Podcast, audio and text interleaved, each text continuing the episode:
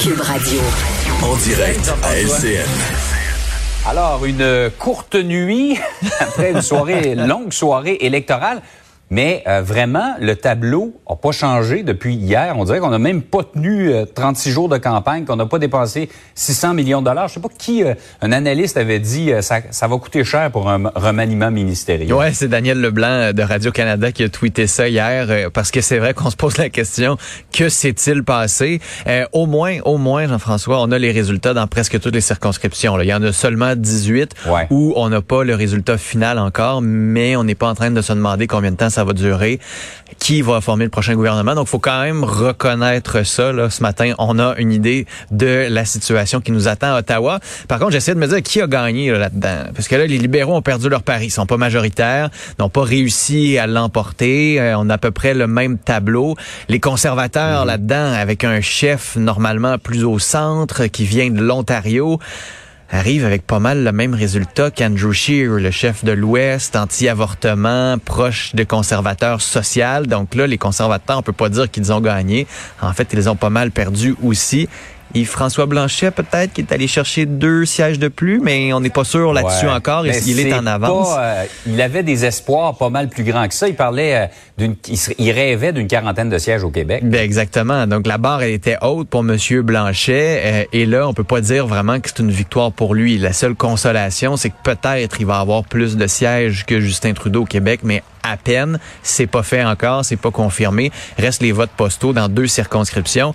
Jock Meeting, modeste gain. On peut pas vraiment dire que ça mhm. change les choses. La seule affaire qui est positive pour lui, c'est qu'il va vraiment avoir la balance du pouvoir, une grande influence au Parlement, mais ça, il l'avait dans le dernier Parlement. Anami Paul, est-ce qu'on va en reparler une autre fois?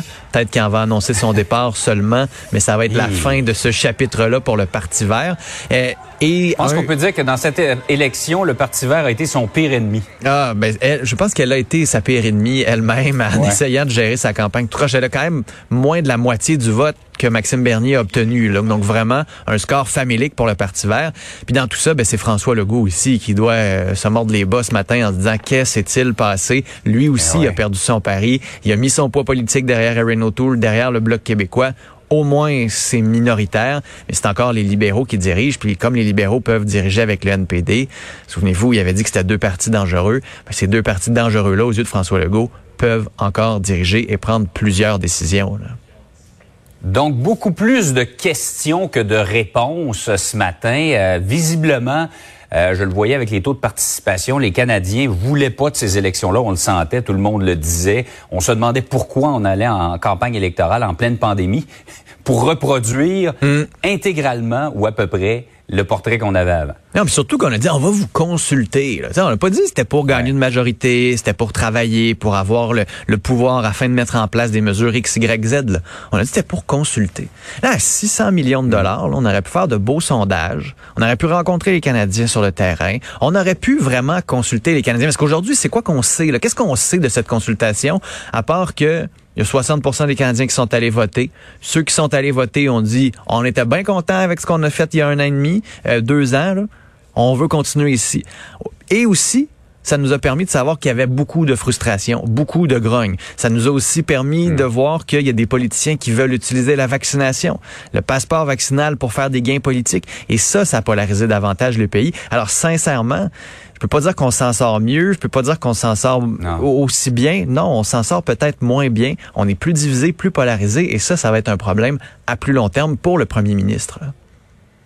Ouais, et parlant du premier ministre, il y en a certains qui disent c'est le champ du signe, c'est probablement la dernière élection de Justin Trudeau. L'air Trudeau tire à sa fin parce que on dit que dans l'histoire du pays, jamais un premier ministre ne s'est représenté après deux gouvernements minoritaires. Ouais, en même temps, dites ça à Justin Trudeau, puis ça va le motiver pour qu'il reste, puis que lui soit capable de le faire.